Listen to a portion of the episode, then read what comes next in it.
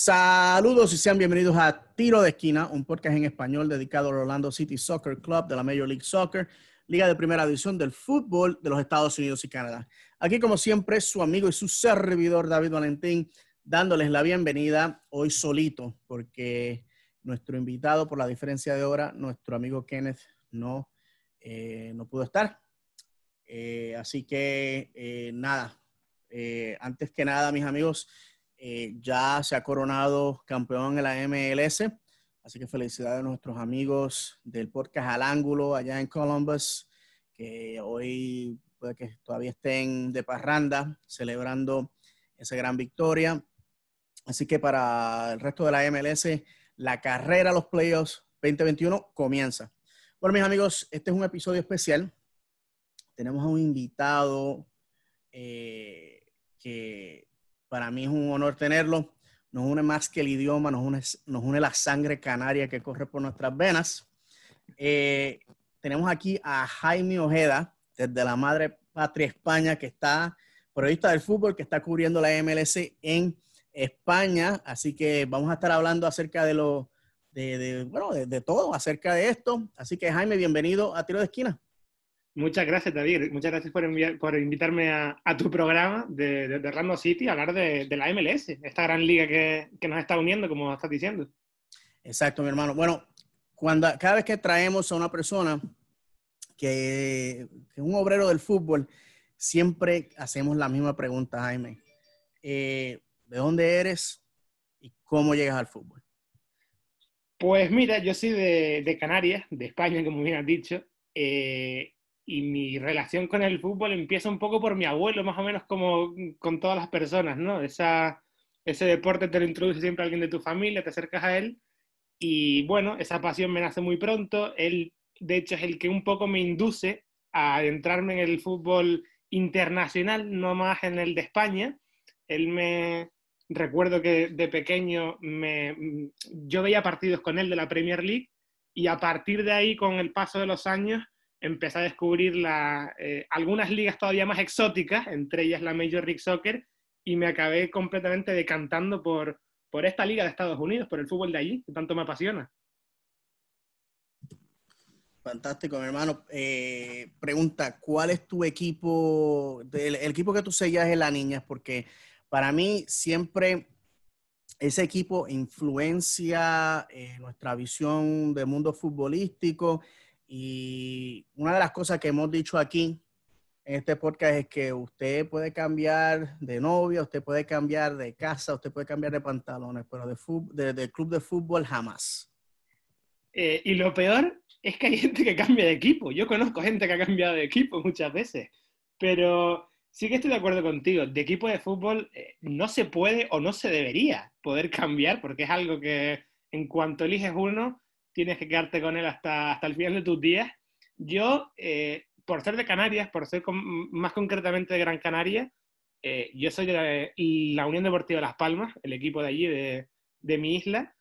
es, es, como el equipo con el que más me siento identificado, pero sí es cierto que por el hecho de haber descubierto eh, muchas ligas de, otros países, he terminado sintiéndome arraigado también un poco a algunos de los clubes que están en, esos diferentes países a los que, eh, bueno, que, tienen otras ligas. Por ejemplo, yo recuerdo que hace un par de años, hace, bueno, un par de años no, hace ya eh, seis años más o menos, yo empecé a seguir mucho el fútbol italiano y también me considero hincha de la Juve por, bueno, haberme involucrado mucho en, ese equipo, en seguirlo, pero si me tuviera que decantar por uno, diría que la Unión Deportiva de Las Palmas, porque es el equipo de aquí, de, mi isla y, de mi país, uno de ellos.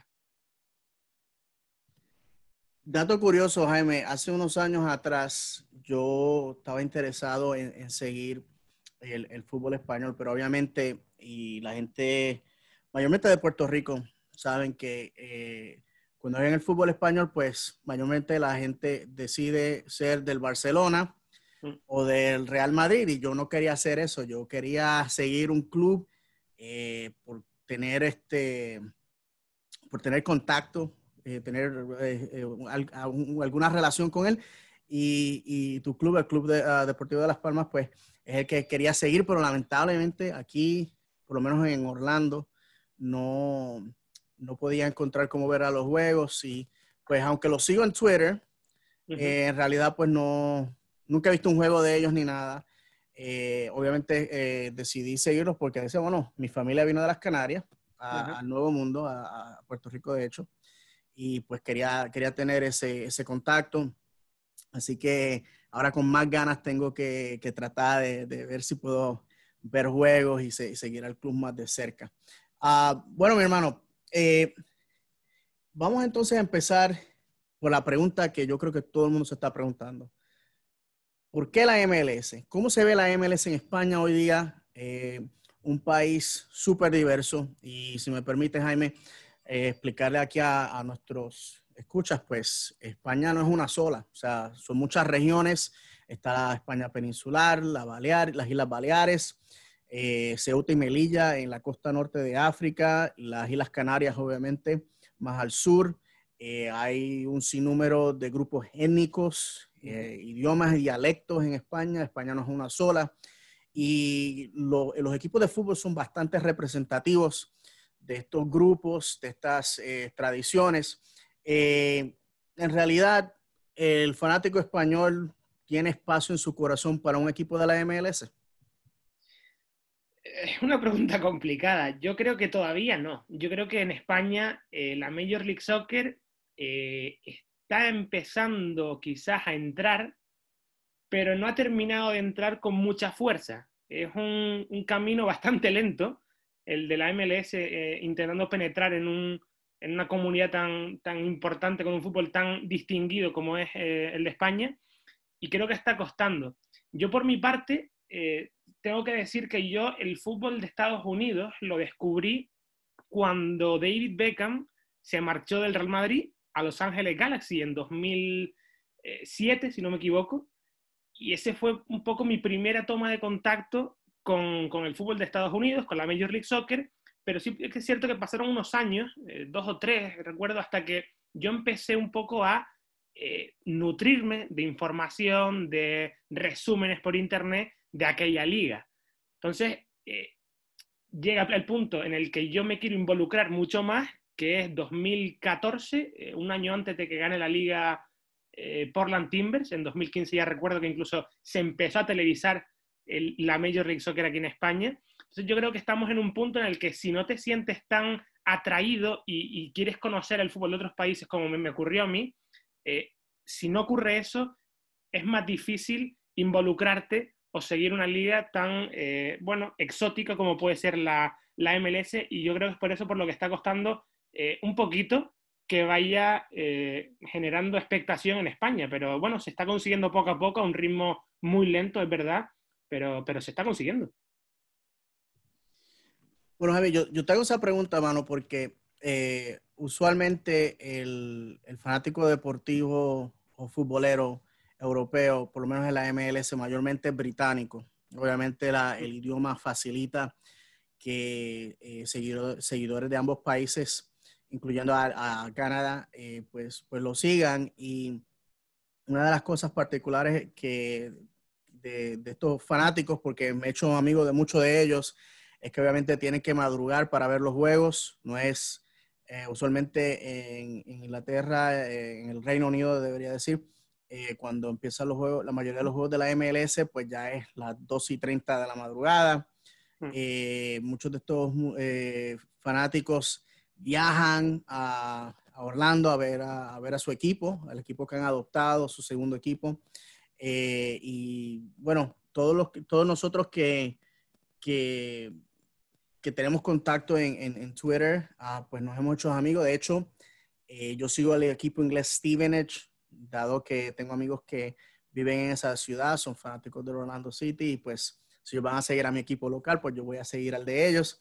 Así que, eh, eh, ¿tú crees que el fanático español tiene ese deseo de, de meterle, meterle ganas a esto de estar madrugando? Porque yo te veo, men, estabas a las 5 de la mañana todavía despierto eh, viendo al MLS Cup Ah, pero obviamente tú, ah, tú, te ganas la vida uh, siendo al fútbol. ¿Tú crees que hay ese, ese, ese deseo de, de, seguir a una liga en la cual pues obviamente vas a tener que hacer sacrificios de quedarte hasta las tantas de la noche o de la mañana para, pues, para ver los juegos.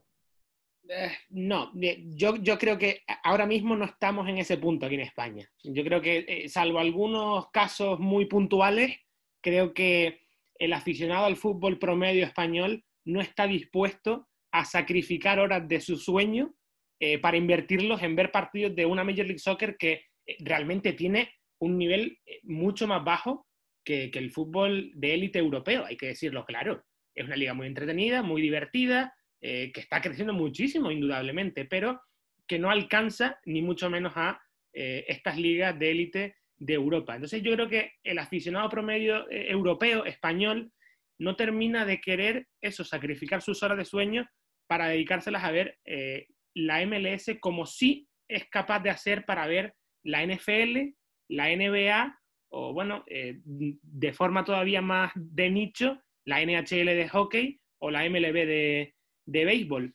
Eh, si la MLS en algún momento, de aquí a, los próximos 10 años, lograse tener un nivel todavía mucho mayor y quizá ya empezar a acercarse de verdad al fútbol europeo, sí que creo que el aficionado español podría ya empezar a, considerar de forma masiva ver partidos de la MLS de madrugada, como hace ahora mismo con, las ligas de baloncesto. Eh, pero ahora mismo diría que no. No, así, así.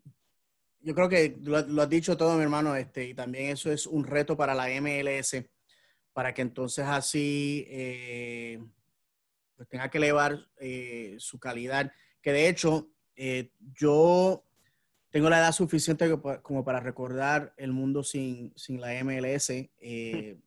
Yo, para esta historia lo he contado en el podcast anterior, anteriormente yo me enamoro del fútbol en el año 94 cuando se jugó la Copa del Mundo aquí en los Estados Unidos. la mejor Copa del Mundo de la historia, ¿eh? ¿Tú crees que es la mejor la Copa del Mundo? Yo realmente no la viví, pero es lo que cuenta todo el mundo. no, para mí fue fantástico, mano, porque simple y sencillamente eh, eh, Estados Unidos se desbordó a apoyar, apoyar el fútbol yo te soy sincero, eh, yo en ese momento yo me estaba acabando de graduar de, la escuela superior o del bachillerato, como se le conoce en algunos países. Tenía 18 años en ese entonces y estaba viviendo en Puerto Rico y yo no sabía nada de fútbol. Yo simplemente prendí la televisión y bueno, el equipo de Estados Unidos va a jugar y, y nada, lo seguía. No sabía la diferencia entre una tarjeta amarilla y una roja, pero nada, yo sabía que la, para ganar había que meter el balón en la portería, eso era todo. Y, luego ese mismo año yo me enlisté en la Marina de Guerra de los Estados Unidos y entonces este, mi primer, um, mi primera deployment, no sé cómo se dice en español, la primera vez que salí al Tamar uh, por seis meses fue, fue a Europa eh, y tuve la, la, gran fortuna de que eh, muchos de los puertos que tocamos pues fueron en países donde el fútbol es rey. Eh, estuve en España, estuve de hecho en, Palma de Mallorca, la única, la única parte de España que he visitado. Y muchos de nuestros, nuestros aliados, mayormente los británicos, pues tocaban puerto con nosotros y obviamente querían ver fútbol. Y yo te he presentado, como decimos en Puerto Rico, pues siempre de carifresco me, me, me, sentaba con ellos y les preguntaba cómo se hace esto, lo otro, qué equipo tú sigues y eso así. Y ahí es que yo me enamoro del fútbol. Pero la calidad de la MLS, eh, Jaime, sinceramente, del de 1996 al 2006, es una calidad pobre, pobre, pobre. mayormente jugadores uh, ya pasados de, su tiempo, a jugadores colegiales de, los Estados Unidos que en realidad no te... Hoy, hoy día, Jaime, no, no te hacen una no te hacen suplentes en la cuarta división del fútbol de los Estados Unidos. Con eso te lo digo todo. Y, bueno, la, realidad del caso es que David Beckham es la persona que salvó la MLS, es la persona que trae relevancia a la MLS y desde el 2007 para acá es que estamos viendo ese renacer. Yo te podría decir que el fútbol de la, de la MLS llega a su madurez como eh, producto de exportación, por lo menos para entretener, ya en el 2015-2016. y ahora estamos viendo, yo creo que lo que, en mi opinión, es la, el principio de la época de oro de, del fútbol de la MLS, eh, porque sinceramente pues es entretenida, eh, a mí me gusta, eh, bueno, es el producto que tengo aquí local y quiero apoyarlo, pero Jaime, después de haber dicho todo eso, ¿cuál es el estado del fútbol español ahora mismo? Si nos puedes decir. Eh, eh, bueno, eh, lo cierto es que en los últimos años, bueno, a ver, el, fútbol español sigue siendo, bueno, la Liga Española es de las mejores de Europa, evidentemente, es, Liga Top 5, eso sin discusión, pero aquí en España da la sensación, mucha gente coincide en que la Liga ha bajado el nivel respecto a temporadas pasadas. Quizá ese cambio se empezó a producir con la salida de Neymar, al Paris Saint-Germain, a la Liga Francesa, en 2016, 17, no recuerdo la fecha ahora mismo, pero por ahí andará.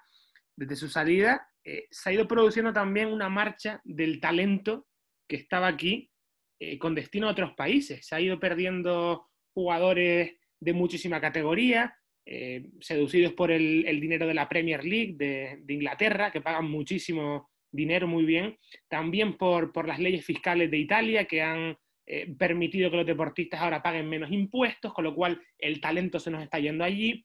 El fútbol español está eh, perdiendo terreno con respecto a otras ligas, sigue siendo de un altísimo nivel, por supuesto, pero se siente que está perdiendo relevancia con respecto a rivales como la Bundesliga, que está subiendo peldaños, la propia Liga Francesa, indudablemente la Serie A italiana, que para mí ahora mismo, si no es la, liga más competitiva de eh, Europa, la más entretenida, será la segunda por detrás de la Premier League. Bueno, eh, sinceramente te puedo decir que me, dices eso me sorprende, mano, porque eh, yo, yo veo a la, a la Liga Española como la, aquí en los Estados Unidos como la segunda más popular. Eh, obviamente, como te estaba diciendo, la, yo creo que el, el, el Premier, English, English Premier, ellos han hecho un fantástico trabajo de eh, relaciones públicas, de mercadeo para venderse como la mejor del mundo. Y puede que sí, que puede que, puede que sea la mejor del mundo, pero eso es eh, relativo, es toda opinión, ¿no? Claro. Y ah, obviamente, como te dije, el idioma es lo que abre las puertas para, para que obviamente el fanático norteamericano de aquí de los, Estados Unidos pues lo vea, pero, pero hay, hay hambre eh, para, para el fútbol, eh, el fútbol español. aquí en Orlando somos un, somos un pato raro, como dicen en mi barrio, porque aquí tenemos gente de diferentes, de diferentes nacionalidades. Aquí tenemos una comunidad portuguesa bien fuerte. Obviamente hay muchos fanáticos del de Sporting, del Benfica, aquí en Orlando. Eh, también hay uh, una comunidad alemana bien fuerte que se, le, se madruga eh, ir a los bares a, a, a ver la Bundesliga. Pero el, el, en, mi opinión, eh, ignorantemente, el problema que yo veo de la liga es que básicamente solamente tres equipos tienen notoriedad aquí en los Estados Unidos, que es el, Atlético, el Atlético Madrid, el Real Madrid y el Barcelona. En realidad, si tú le preguntas al fanático de a pie eh, que te nombre un cuarto o quinto equipo español, lamentablemente puede que no, puedan hacer eso. Eh, ¿Tú crees que es que estos equipos son, han sido tan dominantes, han tenido grandes nombres y esa es la razón por la que opacan a los otros equipos? Eh, tiene mucho que ver eso que comentas eh, y en relación también a eh, el reparto de derechos televisivos, el, dinero que genera la liga por la venta de sus partidos a las televisiones. debido a eso, el resto de equipos, fuera de ese top 3 que has mencionado, no tiene grandes cantidades de dinero con la que poder equipararse o competirle más allá de algún caso puntual de, cada año, que, que, puede haberlos y los hay, eh, al Real Madrid, al Barcelona o al Atleti. Ese ha sido un factor fundamental para que eh, quizás no tenga notoriedad algún otro equipo al otro lado del Atlántico, en Estados Unidos, pero creo que también es una cuestión de saber vender tu producto. La Premier League, eh, tú mm, hablas con cualquiera de Estados Unidos y le dices que te diga 10 equipos y te dicen igual hasta los 20 que están en la Premier League este año. ¿Por qué? Porque han sabido vender su producto de forma fantástica. De hecho, es la segunda liga que más dinero genera eh, por venta de derechos televisivos en medios de comunicación por detrás de la NFL de fútbol americano. O sea, es la primera liga de fútbol del mundo en este aspecto. Ha sabido vender muy bien su producto y es que en NBC, eh, que es la, cadena que pasa en Estados Unidos los partidos de la Premier, se ven prácticamente todos y tienen audiencias realmente grandes. Eh, yo creo que solo la liga mexicana tiene mejores audiencias que la Premier en Estados Unidos, con lo cual es haber sabido vender muy bien tu producto en Estados Unidos y, en otras partes del mundo, porque lo han hecho, y también que los otros equipos, fuera de a lo mejor los grandes de, esa liga, sean capaces de fichar grandes jugadores, a diferencia de lo que ocurre en España, porque en España el Huesca no tiene eh, buenos jugadores, sea, quiero decir, mediáticos, no paga grandes traspasos, mientras que a lo mejor el, equipo que asciende a la Premier League eh, este año, que ha sido el Leeds, se ha gastado 50 millones de libras en, fichajes. Es una auténtica barbaridad. Y es saber vender bien tu producto, es saber gestionar bien eh, el reparto equitativo del dinero para hacer tu liga más competitiva y atractiva a los ojos de, los espectadores, no solo de tu país, sino del mundo entero. Jaime, yo te digo una cosa, esto es consejo de gratis a los directivos de la liga. Mire, usted aplique, apele al sentimiento del latinoamericano de tener una conexión con España. Eso es simple y sencillamente, mi hermano. Porque déjame decirte una cosa. Ahora que en estos tiempos se está haciendo bastante popular la genealogía, los exámenes estos de ADN, la gente está encontrando de dónde vinieron, este, están buscando sus árboles genealógicos. Mire, si usted eh, promociona a su equipo de, I don't know, cualquier provincia, tú escoges la que tú quieras. En España, vas a, tener gente que lo quiere seguir. O sea, porque es difícil de Europa ver el fútbol americano, pero de las Américas a, Europa es bastante fácil porque obviamente la diferencia de horas nos favorece. Así que tú lo has dicho, mi hermano, yo te puedo decir que, como lo dijiste, fantástico, en, el fútbol de inglés, eh, cualquier fanático regular te menciona todos los equipos, eh, te menciona nombres de jugadores. Y, dato interesante, eh, en mi opinión, el fútbol galés, escocés e irlandés eh, no tiene nada que envidiarle al fútbol inglés, pero no, no, no, aquí no se encuentran fanáticos de esas ligas. ¿Por qué? Porque, como lo has dicho todo, no se le está dando eh, la promoción, no se está dando ese trabajo de darlos a conocer. Y básicamente, Jaime, la realidad es que la gente ve lo que hay en la televisión. O sea, si no está ahí, pues no existe. Así que eh, yo te puedo decir, para yo seguir a mi equipo inglés, yo pago extra para entonces este, poderlos ver por la internet y tengo la bendición de que puedo hacer eso, pero no todo el mundo tiene las finanzas para hacer algo así. Así que, bueno, eh, la gente de la liga, si quieren crecer aquí en los Estados Unidos, mi gente, pues mire, denos, denos, un, denos un hueso. Déjenos saber dónde están. Uh, bueno, Jaime, vamos entonces a movernos a, aquí a la MLS. La temporada 2020, yo creo que va a ser una historia, eh, yo creo que el año 2020 es un, año en que muchos de nosotros vamos a estar recordando, eh, porque fue un año inesperado, obviamente con todos los hechos de la pandemia y todo esto. Comenzamos la liga, la temporada 2020, temporada número 25 de la MLS, eh, con ganas de, de tener, tener un buen año. Jugamos dos juegos y todo terminó.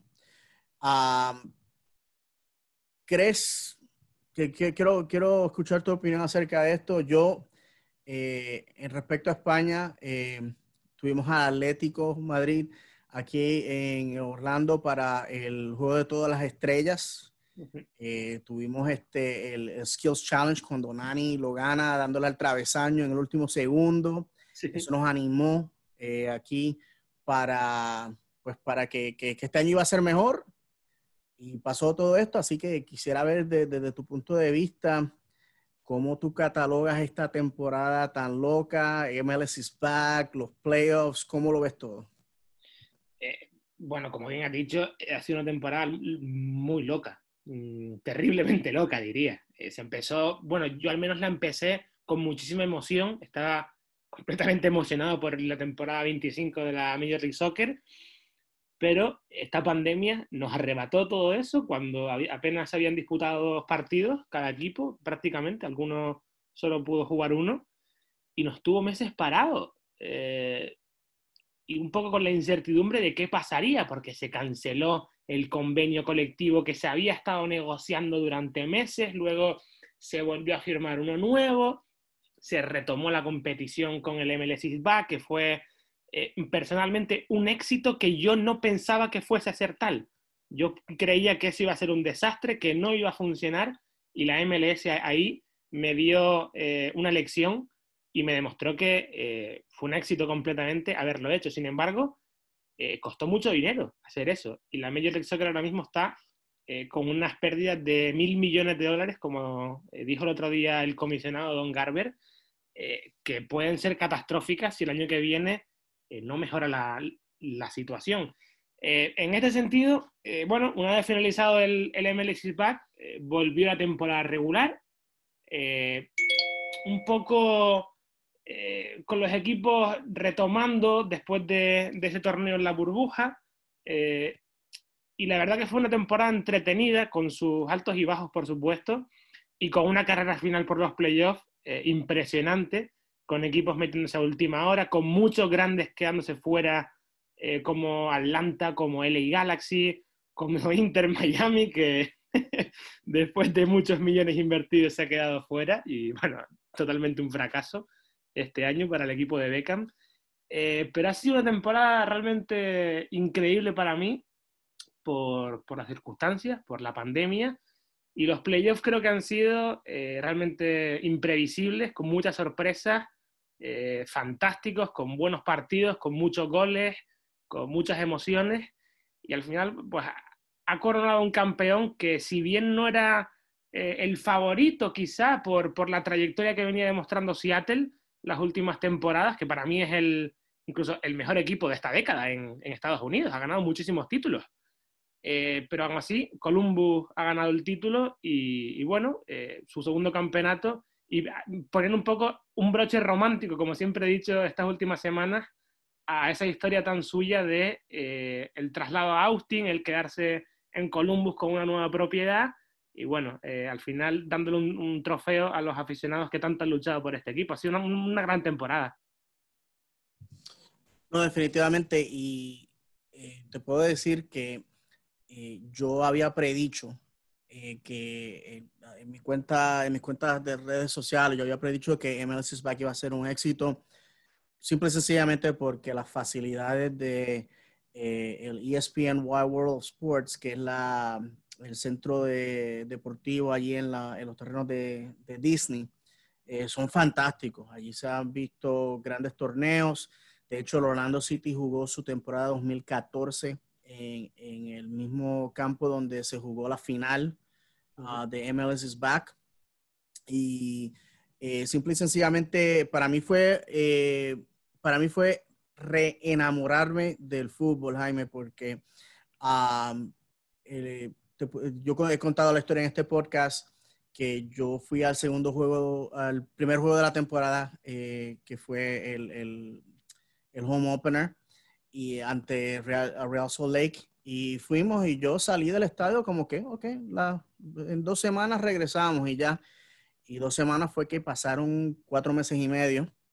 Eh, yo siempre esperaba que, los deportes estuvieran ahí, como que el sol iba a salir mañana y bueno, nos arrebataron ese entretenimiento, nos arrebataron eh, esa oportunidad de ir al estadio. Para mí, yo no lo tomé muy bien y créeme que de, eh, ahora en adelante yo siempre voy a estar teniendo un nivel de apreciación increíble. no, tan solo, no tan solo a los deportes, sino a mi club, porque eh, ya nos robaron eso una vez. te iba a hacer una pregunta, mano. Eh, eh, como te dije, eh, el Atlético pues estuvo aquí en, en el eh, juego de todas las estrellas. ¿Tú crees que esto llevó la MLS a ser comidilla del día allá en España? Obviamente un equipo español de ese nivel viene a los Estados Unidos a, sí, un, amistoso, un juego amistoso básicamente porque en realidad dominaron a, todas las estrellas de la MLS. Eh, y también, ¿cómo crees que el jugador español va a mirar a la MLS como una posibilidad en el futuro? Y antes de darte el micrófono aquí en, aquí en Orlando City, en estos momentos tenemos a dos españoles en la plantilla, al catalán Uri Rosell y al andaluz David Lorea y en el pasado tuvimos al madrileño eh, David Mateos, que muchos de los fanáticos de Orlando City, yo sé que ahora mismo están eh, poniendo los ojos al cielo porque el muchacho lamentablemente no, fue lo que esperábamos. Eh, bueno, la primera pregunta, la del All Star, lo cierto es que no, no, no fue comidilla aquí en España. Sí, sí es verdad que el, día posterior a jugarse el All Star, evidentemente eh, se mostraron resúmenes y se habló de, lo que había hecho el Atleti en aquel partido de pretemporada eh, allí en Estados Unidos eh, y de todo lo que ocurrió también en el evento anterior de, los skills de la MLS, que ganó, como dijiste antes, Orlando, sí, con, aquel travesaño de, de Nani que fue apoteósico, pero no se habló mucho, no se habló mucho de, del All-Star, precisamente por lo que te he dicho, porque en España todavía no hay tanto interés por la, la Major League, por la MLS. Se trató eh, aquello como un amistoso más, como un evento de exhibición y a partir de ahí, pues a otra cosa en España. Eh, y sobre los españoles que me decías, mm, yo creo que el jugador español se está dando cuenta de que eh, si no tiene capacidad para llegar a lo mejor a un gran equipo, para jugar en una primera división, está considerando irse a Estados Unidos para hacer una carrera porque pagan mucho mejor que a lo mejor en una segunda división española, como puede ser, más o menos el salario creo que si no es el mismo, es, superior, el de la MLS, y porque ahí también hay una estabilidad eh, salarial y una organización de estructura de liga que no tenemos a lo mejor en, en España, en tercera división, o que la tienen a lo mejor en, en la, segunda división o tercera división italiana, como puede ser también eh, algún destino al que el jugador español valore para irse para allá. Y creo que están considerando a la MLS como una liga a la que irse para estabilizar su carrera y sobre todo para crecer, porque ya lo hemos visto con casos como Alejandro Pozuelo, con eh, Carles Hill, con el mismo Uri Rosell que has mencionado, que se fue primero a Kansas City de la cantera del Barça, ganó la MLS Cup en 2013 y luego eh, pasó por Europa de nuevo y ha vuelto a la Major League Soccer Orlando a, continuar su carrera. Yo creo que el español está valorando muy bien esta, esta MLS, eh, el fútbol de Estados Unidos, y creo que va a haber un, mayor flujo de, futbolistas que se vayan de allí, de, bueno, de aquí concretamente, de la península, para jugar en, América. No, definitivo, mi hermano. Una pregunta que te iba a decir que, que yo creo que es bastante válida porque los países europeos básicamente son mucho más pequeños que, los Estados Unidos. Y bueno, Estados Unidos y Canadá son países masivos. Son un continente ellos solos. ¿Pero? Digo que son un continente ellos solos. Sí, hombre, exacto. o sea, son países, eh, nosotros, nosotros somos una liga continental. Y estamos hablando del país número dos y número tres más grande del mundo. Eh, te cuento una historia bastante, bastante graciosa. Yo trabajé para una compañía austriaca ah, hace como una década atrás y fui a Austria a un evento de la compañía.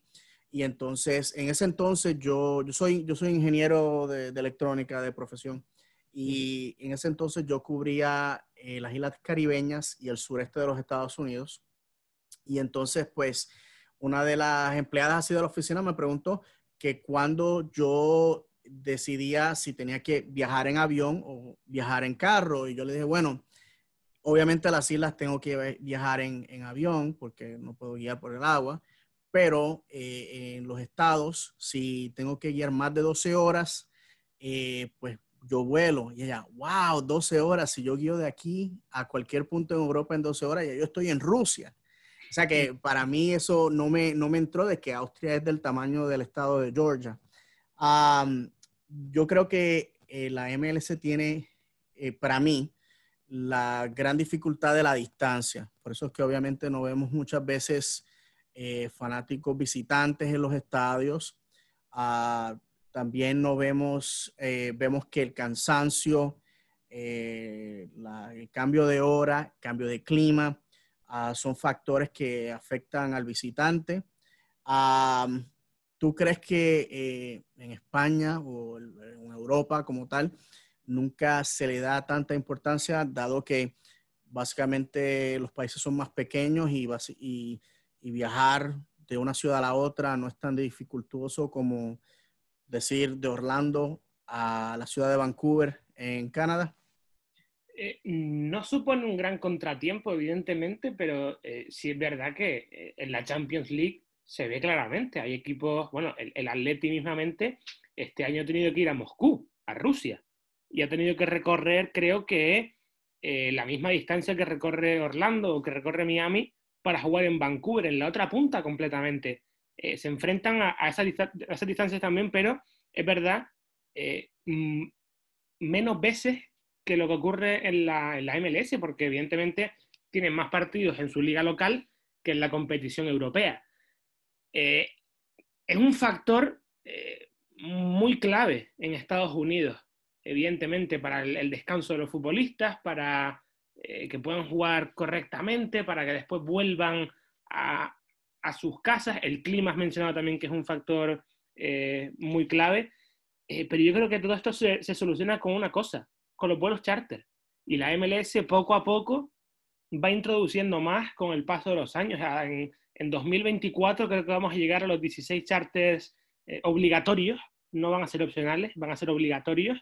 Y creo que todo esto pasa por que se llegue a cubrir los 34 partidos por completo, que los 34 partidos tengan eh, trayectos ida y vuelta en vuelos charter para que los equipos no se vean tan afectados. Esto aquí es una normalidad en España, los equipos, el, el Madrid, el Barça, incluso los más pequeños, como te he dicho antes, el, Huesca, por ejemplo, o, el Girona, cuando viajan de una ciudad a otra, viajan en avión o viajan en tren, viajan como sean, pero viajan en vuelo charter o en un tren privado y así eh, logran que esos jugadores tengan el descanso mental y físico adecuado para afrontar 36, eh, 38 partidos de liga, además de los adicionales de Copa o de, o de Champions League si los tuvieran. Yo creo que ese es el camino que tiene que seguir la, MLS conforme vaya creciendo y llegar a, cubrir todos los partidos de la liga con, con vuelos charter para eh, bueno, eh, fomentar el, descanso de los jugadores. A mí cuando estabas hablando me, me estaba sonriendo porque eh, lamentablemente yo creo que ya lo diste en el clavo, mi hermano. la, la, MLC ya tiene que tratarse a sí misma como una liga profesional. Uh, lamentablemente hasta el año 2019 los jugadores eran forzados de viajar comercial. O sea, que viajaban como cualquier hijo de vecino. Eh, muchas veces, a veces viajaban con los mismos fanáticos que habían ido a verlo. Esto pasaba cada rato en las redes sociales cuando amistades mías pues se tomaban fotos con ellos o decían, ah, estuve, estuve sentado al lado de Kaká todo el vuelo. o sea, eh, para mí, eh, raya lo ridículo, pero yo creo que afortunadamente ya, ya estamos aprendiendo esto, dado que cuando Wayne Rooney y Slatan estuvieron aquí en la liga, ellos fueron bien vocales al hecho de que ellos consideraban una falta de respeto, el hecho de que después de jugar un juego, que te tuvieran que meter en un asiento, un asiento del medio por tres o cuatro horas, eh, para ellos, eh, ellos son profesionales y se lo han ganado, se han ganado el respeto. Jaime, una pregunta.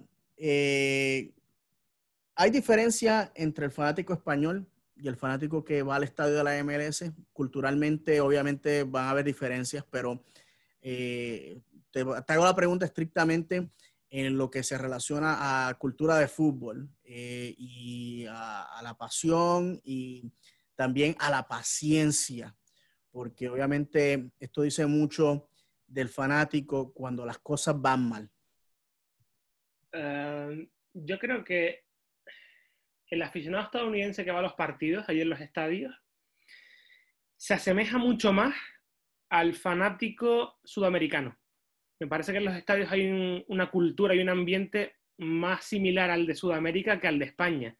Eh, hay casos puntuales como Seattle, como Portland, como Vancouver, eh, que se me asemeja al, ambiente europeo, pero no al español precisamente, sino al británico, al de, al de estadios como la Premier League, eh, que mm, tienen algo ahí que, me hace recordar mucho al, ambiente de los estadios ingleses, eh, pero es verdad que se asemeja mucho más al sudamericano. Con España no termino de encontrar tantas similitudes, quizás eh, los equipos de los estados más al sur, eh, como Orlando, como Miami a lo mejor, aunque no hemos podido ver mucho de ellos esta temporada, en Los Ángeles también, aunque ellos se asemejan mucho más a los mexicanos que a los españoles, creo que con España no hay tanta conexión con el, con el aficionado y creo que decías antes lo de la paciencia, me parece que en Estados Unidos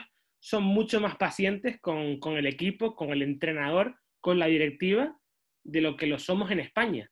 Y eso me parece una gran ventaja, porque creo que los equipos hay que dejarles trabajar, pero claro, eh, eso solo puede ocurrir en una liga como Estados Unidos en la que no hay descenso. Aquí es lógico que en España, si el equipo no funciona en cinco partidos, la gente se echa encima porque eh, está en juego tu permanencia en primera división o en segunda división y te vas al hoyo y pierdes trabajo y tu ciudad pierde empleos y, todo se va al traste. Allí en Estados Unidos no pasa. Y bueno, y también eh, tiene sus pros y sus contras, pero me parece que ellos son mucho más pacientes. Has dado, has dado en un tema en el cual yo creo que eh, trae pasiones, divide en los Estados Unidos en cuestión de la fanaticada de la, del fútbol como tal, que es la promoción y relegación. Yo he estado bastante claro de que yo creo que en este momento donde nos encontramos hoy día, a 25 años de haber finalmente tenido una liga de primera división sostenible, solvente, eh, con longevidad, yo creo que no estamos a ese nivel de tener eh, promoción y relegación. Y, y, como lo has dicho, eh, yo creo que eh, el fanático americano es bastante, y canadiense, siempre los estoy, me estoy olvidando de ellos, ah, bastante ah, familiarizado con este ah, documental en Netflix, Sunderland Till I Die Ah, yo tengo amistades que siguen a Sunderland y a Orlando City y vemos como eh, cuán contundente es ver a un equipo bajar de la primera división a la segunda, a la tercera, ver cómo pierden jugadores por esa razón, como ven este, empleados perdiendo su trabajo por esta razón. De hecho, eh, tengo un buen amigo que sigue al Bolton en, en Inglaterra. Ese equipo cayó en una década eh, de la primera a la cuarta división.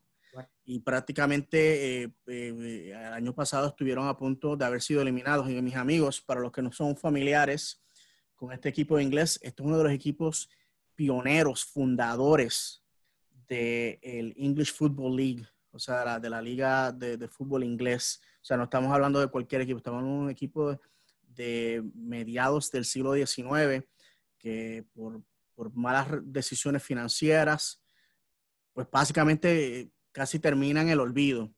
Y yo creo que Jaime, esto, eh, para mí es interesante que eh, gente que, que, que vive el, el, el, fútbol de ganamos o, o, puede que este sea nuestra última temporada, es importante traer eso a colación porque muchas veces hay fanáticos en los Estados Unidos que no ven la MLS porque dicen no hay promoción, no hay relegación, no es eh, auténtico eh, fútbol y básicamente no, no saben el dolor de la relegación porque usualmente estos fanáticos dicen, bueno, si hay promoción y relegación, va a haber mejor calidad de fútbol, van a venir mejores jugadores. Probablemente estos son, estos son fanáticos que siguen equipos que son, Madrid, a Barcelona, eh, Manchester United, Manchester City, Liverpool, equipos que nunca jamás van a ver la relegación eh, y obviamente no saben el dolor que esto causa. Y con esto termino. Eh, mi equipo Stevenage básicamente casi sale de la cuarta división el año pasado, si no llega a ser por un milagro de que el equipo que estaba por encima de nosotros fue eliminado de la liga por no estar pagándole a los equipos, ah, para, perdón, pagándole a los jugadores y la, la, English Football League, pues básicamente eh, los, los, los, despidió de la liga por, por haber eh, fallado en pagar a los jugadores y básicamente nos salvamos de milagro. Eh, pero esas cosas pasan, man. Yo creo que, bueno, tú lo has dicho, man, este, que, que la, la, la, promoción y la relegación, en estos momentos, en mi opinión, no, no caduca en los Estados Unidos. No sé si tienes una opinión contraria o similar, similar a la mía.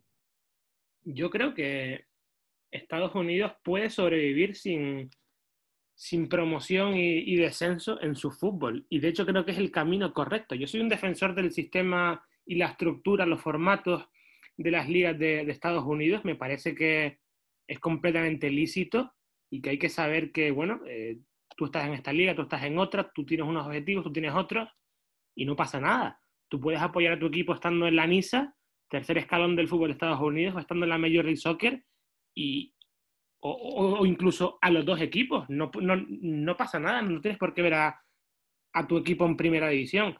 Yo creo que es el camino correcto para Estados Unidos seguir sin, sin, promoción y descenso y no aplicarlo nunca, aparte de que es inviable por, por, por muchos sentidos, porque los propietarios no van a querer después de haber invertido mil millones y, mucho más en, entrar a la liga y en eh, construir estadios y en construir instalaciones de entrenamiento, la instalación de la academia, eh, aquello, lo otro, es inviable por esa parte y luego porque es que eh, de pronto puede llegar un año en el que te encuentres en equipos en la costa oeste y estén todos en el este. No se puede hacer eso. El fútbol en Estados Unidos nunca, creo yo, va a tener ascensos y descensos y de hecho, eh, aplicándolo a Europa, si eh, pongámonos en el supuesto caso, eh, el fútbol aquí en Europa no existe y, todo está de vuelta. Estados Unidos es súper bueno en el fútbol y en, Europa no se está jugando ni, ni, está muy desarrollado. Si Inglaterra o España mañana deciden crear una liga de fútbol profesional para, para bueno, unirse a esta fiebre del fútbol y, crecer el deporte también aquí en, Europa, esas ligas no tendrían el formato que ahora mismo tienen en Europa con promoción y descenso. Serían ligas cerradas. ¿Por qué? Porque es el sistema perfecto para hacer crecer una liga. Y una vez has crecido, evidentemente los propietarios no van a querer que sus equipos desciendan. En, la MLS nunca va a pasar esto. Y de hecho, eh, hay muchas ligas que ya están siguiendo el mismo formato de Estados Unidos. La liga australiana y recientemente la Liga Mexicana eh, ha abolido el descenso y el, y, el ascenso entre la primera división y la segunda división. Este es el camino, creo yo. Hablando de eso, Jaime, este, se ha traído a colación de que hay rumores bastante, bastante, eh, bastante buenos. No, sé cuál es eh, la palabra en español para por dónde eh, va. Credibility este, en inglés, pero este, creíbles creo que. Sí, eh, pero... acerca de, la Liga Mexicana, la, Liga MX, uniéndose a la MLS y así hacer una Superliga Norteamericana. ¿Has escuchado acerca de esto? Nada, es mentira, es mentira. Todo lo que dices es mentira. E, están diciendo que eh, a corto plazo se van a unificar ambas ligas y que van a crear una Superliga Norteamericana y es mentira porque la FIFA no lo va a permitir a corto plazo. La FIFA ha dicho que quizá de aquí a 10, 15 años eh, se lo pueda plantear de alguna forma, pero unificar como tal la MLS y la Liga MX es imposible, no va a ocurrir eh, ni a corto ni, ni, a medio plazo. Lo que sí va a ocurrir es una potenciación de la Leagues Cup, que este año no se ha podido disputar por culpa de la pandemia. Se va a potenciar esa competición, se quiere convertir en, en oficial, porque ahora mismo es semioficial, la CONCACAF ha dado su aprobación, pero no la considera eh, oficial. Eh, esto es lo que buscan ambas ligas, potenciarla, añadir más equipos, conseguir un contrato de televisión conjunto en Estados Unidos y México, que, eh, proporciona a las ligas mucho más dinero. La Liga MX quiere colaborar con la MLS también en, la forma de, de, vender sus derechos televisivos de forma conjunta como una liga y no por separado porque ellos allí lo hacen por clubes. Se trata de una colaboración que quieren hacer ambas ligas, pero unificarse como tal, estos rumores que han salido recientemente, no va a ocurrir. No, me, alegra que hayas clarificado eso. De hecho, eh, esto increíblemente cae a la próxima pregunta que te iba a decir. Eh, obviamente, como dijiste, el año 2020 no vio el Leagues Cup ser jugado, no vio el Open Cup ni el Canadian Championship ser jugado. Estos son para los amigos en Latinoamérica, estos son los campeonatos nacionales en los Estados Unidos y Canadá respectivamente. Hasta este momento eh, se planea jugar el Leagues Cup 2021 y los equipos que van a representar a la MLS son su Orlando City, New York City FC, Red Bulls New York, Nashville SC. Eh, eh, el Toronto gana el campeonato contra Forge FC, el campeonato canadiense. Si es que se juega, si no, eh, Toronto entonces estaría cogiendo ese lugar. Pero si juegan, yo les voy a decir, esto no es sorpresa para nadie. El equipo de la MS va a destrozar al equipo de la, de la Premier canadiense. En el oeste estaría Sporting Kansas City, el Seattle Sounders, Minnesota United y ah, posiblemente el FC Dallas. Puede que eh, Colorado Rapids tome ese lugar si se decide dar eh, puntos por juego o victorias. Eso es otros 20 pesos, como dicen en mi pueblo. Y finalmente, eh, la CONCACAF Champions. esto vería al Columbus Crew, al Philadelphia Union y al Portland Timbers con un jugador, un equipo controversial, Atlanta United. Atlanta United se le dio este fichaje en la CONCACAF Champions del 2021 simplemente porque no se jugó el Open Cup este año y eh, básicamente se está premiando a uno de los peores equipos del 2020. Terminaron 12 en la tabla en el este uh, por un campeonato en el 2019. Y a mí no me molestaría, aquí obviamente no somos faltos de cariño para Atlanta United. Eh, eh, déjeme callarme la boca. Eh, pero simple y sencillamente, ah, yo creo que es una falta de respeto porque con esta posición en la, en la CONCACAF se le está dando dinero a un equipo billonario que pudo darse el lujo de botar dinero en Piti Martínez y en, eh, en Barco, que han sido dos ceros a la izquierda. Así que yo creo que pudo haber habido, mejor representación de los Estados Unidos en este torneo. Así que el Atlanta United en el 2021 le van a sonar la maraca. Usted aquí lo escuchó primero. Eh, así que, eh, Jaime, ¿qué, ¿qué, puedes opinar acerca de lo que se espera en la CONCACAF Champions en este próximo año y como has dicho ya en el, en el Leagues Cup, que para mí es, una competición nueva, se jugó en el 2019, obviamente no se pudo jugar este año, que yo creo que, ah, en mi opinión, eh, para, para, afilar el hierro hay que, hay que pasarlo por la piedra y esto eh, para los equipos de la MLS, verse con competición más fuerte, pues hace eso mismo.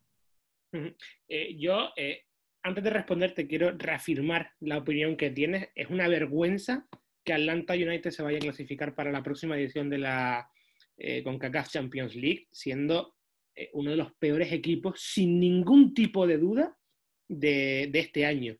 Eh, va como campeón de la Copa del 2019, campeón de un torneo dos años antes en el que va a competir la próxima temporada.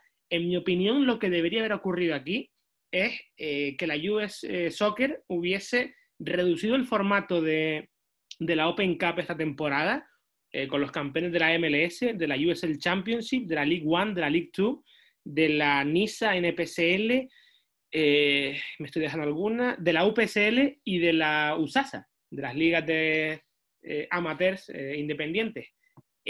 son ocho ligas, ocho campeones. Los reúnes a todos creas un torneo reducido en una, burbuja como hizo la MLS en, Disney, en el MLS is Back, sacas un campeón y a ese le otorgas el, el cupo para la próxima temporada de la, de la Conca Champions. En caso de no haber sido posible, eh, creo que el que debería haber ido es el subcampeón de la MLS Cup o en su defecto el segundo clasificado de la temporada regular.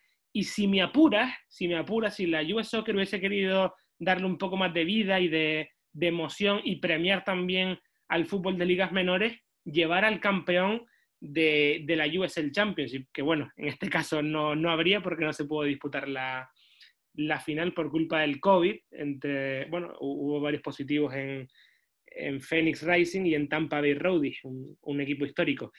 Eh, entonces eso, me parece a mí una vergüenza lo de Atlanta United. Y en lo referente a la próxima temporada de Conca Champions y League Cup, eh,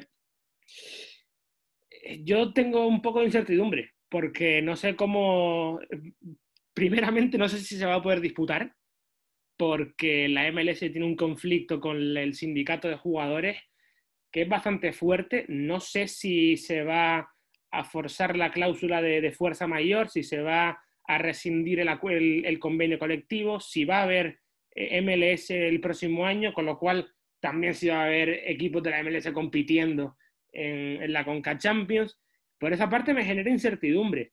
Y por la otra, porque no sé eh, cómo van a estar configurados los rosters de los equipos eh, que van a participar en esa edición porque esta temporada baja va a haber muchos cambios, se incorpora otro equipo, Austin FC, eh, va a haber un draft de expansión, eh, está habiendo ahora mismo una ventana de tradeo de jugadores de mediodía, van a haber muchos cambios, con lo cual quiero ver, quiero emplazarme a ver cómo quedan los equipos de cara a enero o febrero, cuando, poniéndonos en el supuesto caso, se pueda disputar la, la Conca Champions. También, claro, con el tema del COVID, a ver si va a ser posible, que no lo sé.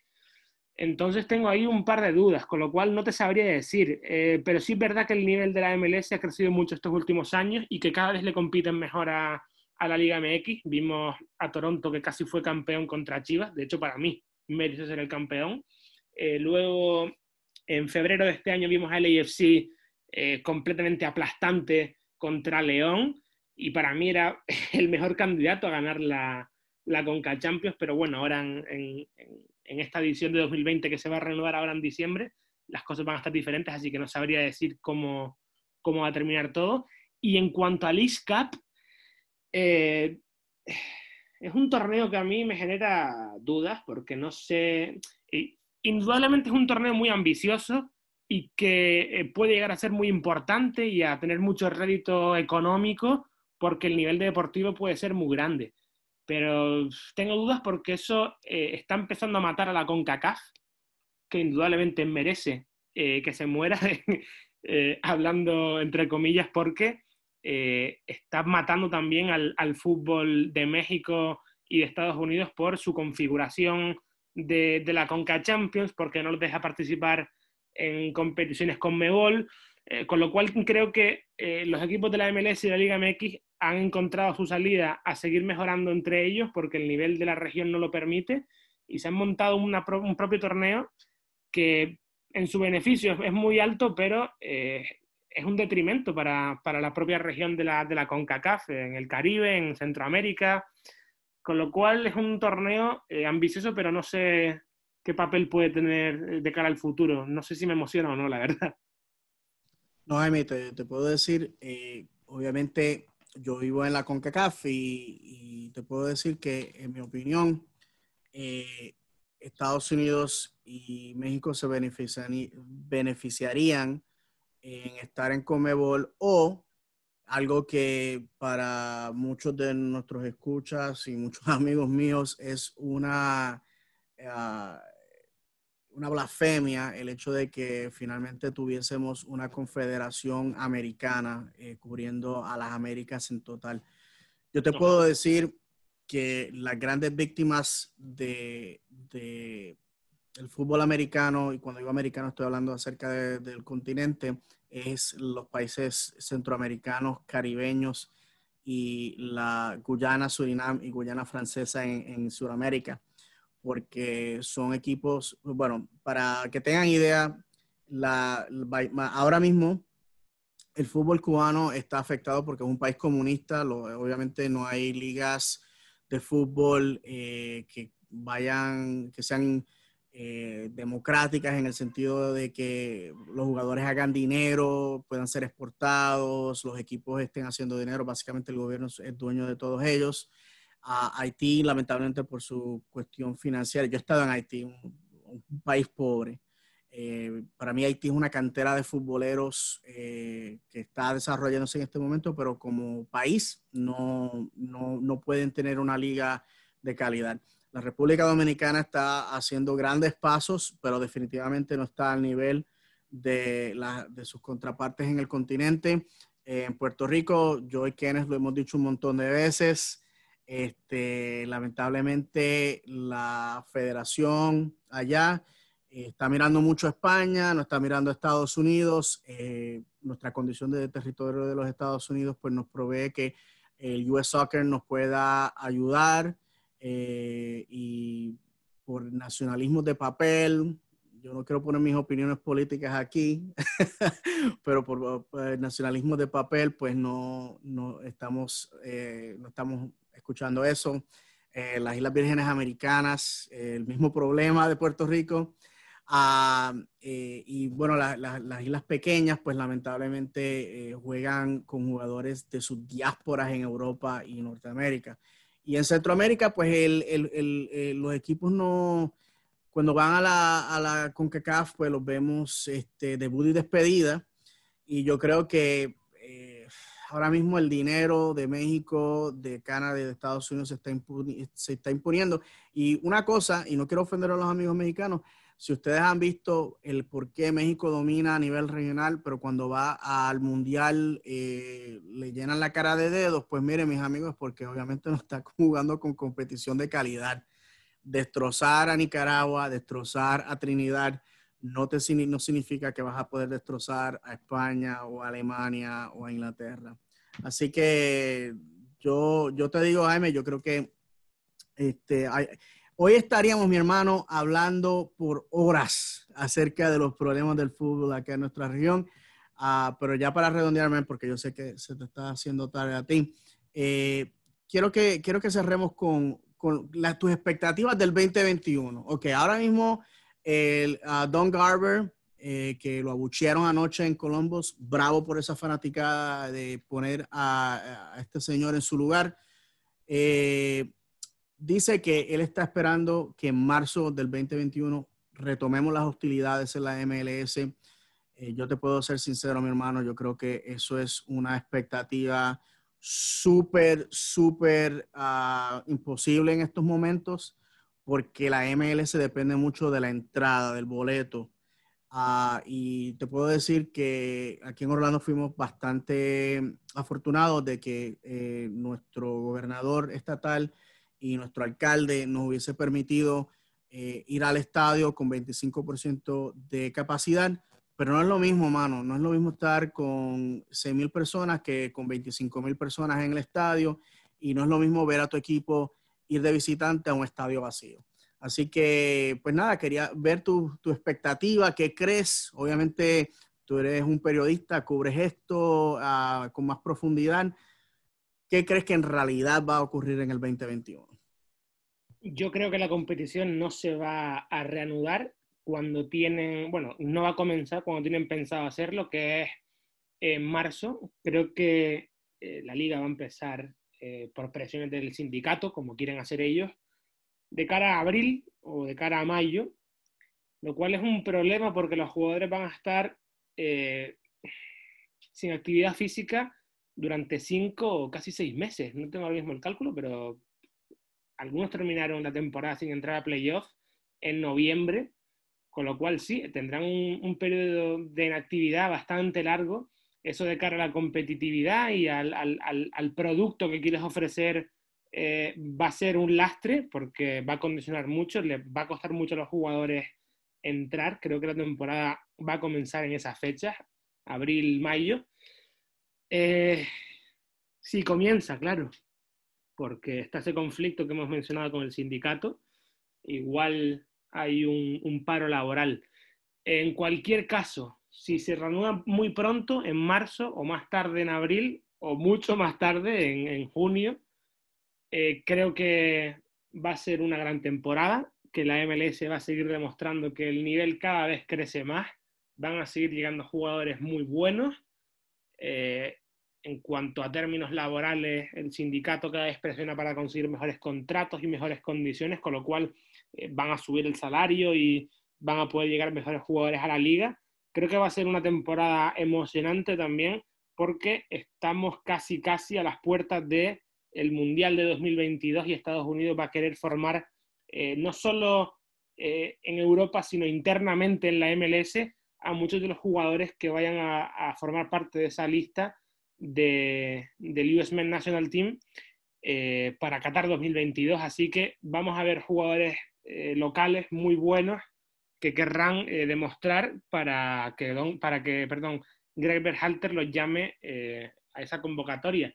Con lo cual va a ser una gran temporada por ser la anterior al Mundial y por todo lo que implica, y porque Estados Unidos quiere seguir creciendo para enganchar cada vez a, más gente de cara a ese mundial que precisamente van a organizar en 2026. Yo estoy muy emocionado por la temporada que se viene, en 2021.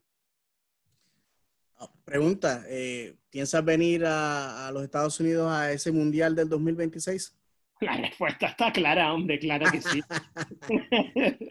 no, mi hermano, yo estoy, yo estoy bien, bien esperanzado en ese mundial. Eh, sinceramente, Qatar, yo les voy a decir una cosa, mis amigos. Yo cuando estaba en la Marina, yo estuve en el área del Golfo Pérsico, en Bahrein, en los Emiratos Árabes Unidos.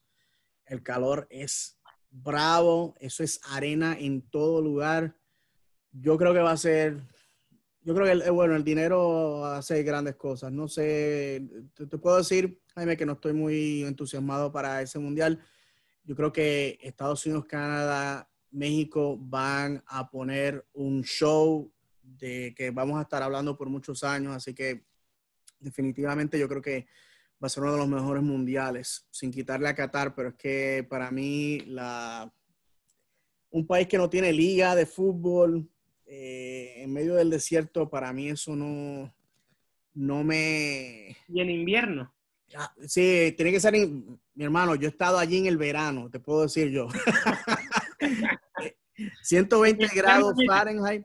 O sea, es que claro, claro, si, en invierno ya hace mucho calor, en verano debe ser terrible aquello. No, no, no, mira, yo, yo estuve en invierno la primera vez que fui y yo me preguntaba, ¿por qué, la, gente, por qué la gente habla del, del, del, calor? ¿Verdad?